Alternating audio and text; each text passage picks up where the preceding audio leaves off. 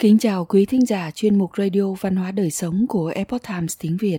Hôm nay, chúng tôi hân hạnh gửi đến quý vị bài viết có nhan đề Cha mẹ tích âm đức, con cái hiển đạt lâu danh. Bài viết của tác giả Hạnh Thi. Mời quý vị cùng lắng nghe.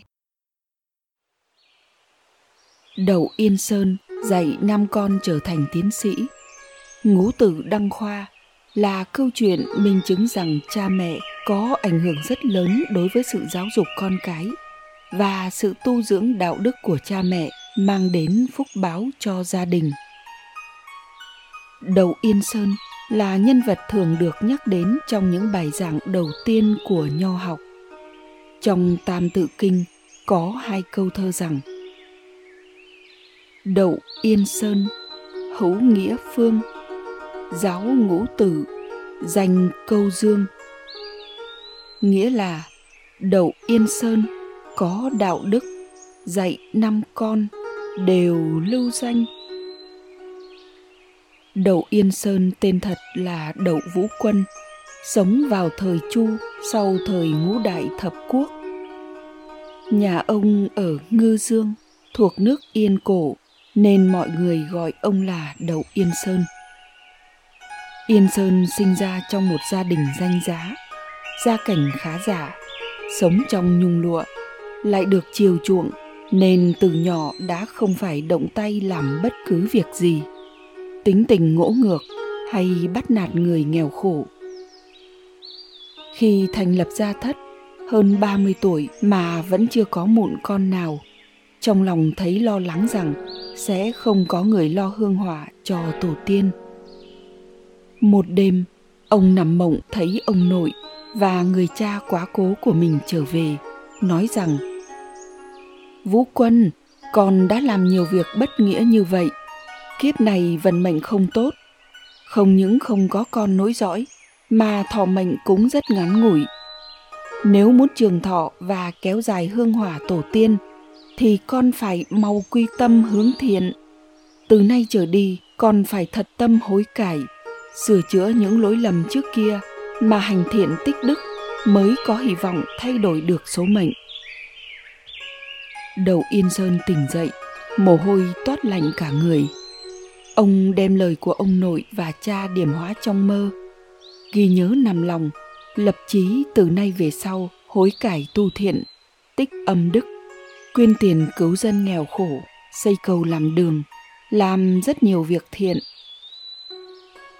đậu ra có một người làm trong một lần túng thiếu đã giải dột lấy trộm tiền của chủ nhân anh ta lo lắng bị phát giác và bị phạt liền viết một phiếu gắn nợ buộc ở cổ tay đứa con gái 12 tuổi. Trên phiếu đó viết, tôi bán đứa con gái này, bồi thường số tiền đã lấy trộm. Sau đó người hầu này trốn biệt tích nơi đất khách. Đậu Yên Sơn biết chuyện trong lòng rất thương cảm cho cảnh không nơi nương tựa của đứa trẻ. Ông lập tức đốt hủy phiếu gán nợ kia, nhận đứa bé làm con nuôi, cũng dặn vợ rằng, phải nuôi nấng tốt đứa bé này, sau này lớn lên sẽ tìm một người tốt để gả. Cô bé sau khi trưởng thành, được đậu yên sơn chuẩn bị của hồi môn, rồi tròn gả cho một người chồng hiền đức. Người hầu kia biết được chuyện này vô cùng cảm động, liền quay trở về đậu ra quỳ xuống khóc lóc sám hối về sai lầm trước kia của mình. Đậu yên sơn không những không truy cứu chuyện cũ, mà còn khuyên hối cải làm người tốt.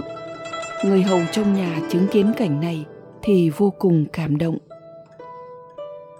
Có một buổi tối rằm tháng riêng năm nọ, đậu yên sơn đến thắp hương bái phật ở chùa duyên khánh bỗng nhiên nhặt được một túi tiền ở bậc thang bên cạnh hậu điện.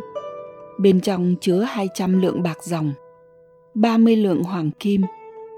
Ông nghĩ cái này nhất định là người khác bị thất lạc rồi. Sáng sớm hôm sau, Đậu Yên Sơn đã vội đi đến chùa để chờ người mất của.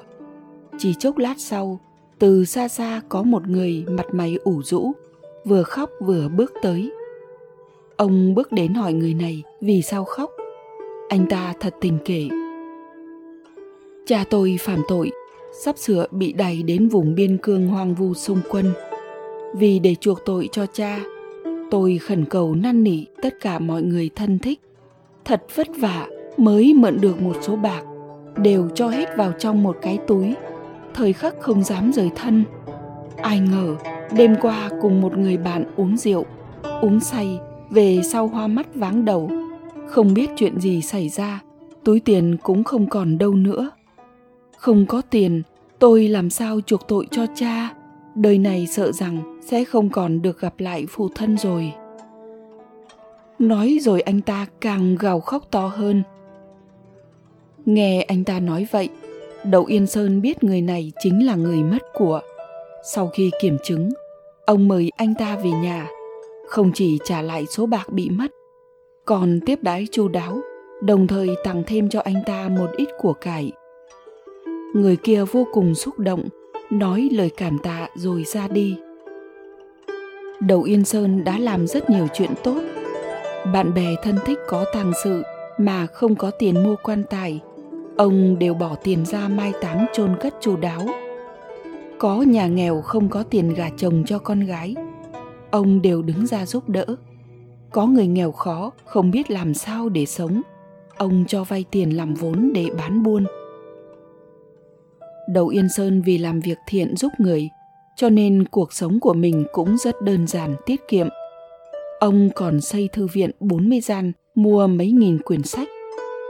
Những học trò nghèo có trí mà không có tiền theo học, thì dù có quen biết hay không, chỉ cần đến thư viện đọc sách, ông đều giúp đỡ tiền học phí và sinh hoạt.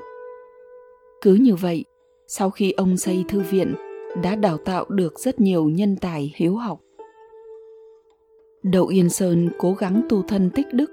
Sau quả nhiên vợ ông lần lượt sinh hạ được 5 người con trai. Bởi biết được tầm quan trọng của tích đức hành thiện, cho nên Đậu Yên Sơn đối với các con bằng gia giáo nghiêm khắc đã bồi dưỡng được những người con kiệt xuất có phẩm đức.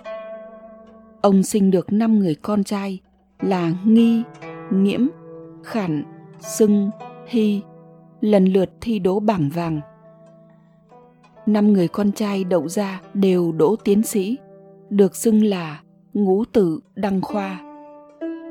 Từ mã ôn công gia huấn, thời Bắc Tống cũng có viết. Tích tiền bạc để lại cho con cháu, con cháu chưa chắc đã biết giữ, để sách lại cho con cháu, chưa chắc chúng đã đọc, chi bằng âm thầm lặng lẽ tích âm đức, đó mới là kế sách lâu dài cho cháu con Đậu Yên Sơn tự lấy mình làm gương, tích âm đức. Còn cái noi gương học tập nên hiện đạt thành tựu. Tiếng thơm lưu truyền tới muôn đời. Mong muốn con cái thành đạt là kỳ vọng của cha mẹ.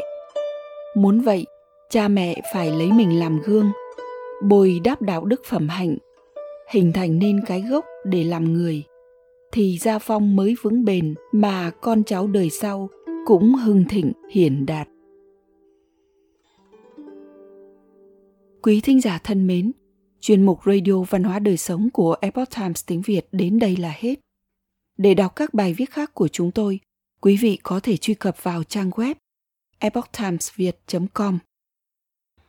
Cảm ơn quý vị đã lắng nghe, quan tâm và đăng ký kênh. Xin chào tạm biệt và hẹn gặp lại quý vị trong chương trình lần sau. Kính chúc mọi điều bình an và tốt lành tới quý vị cùng người thân.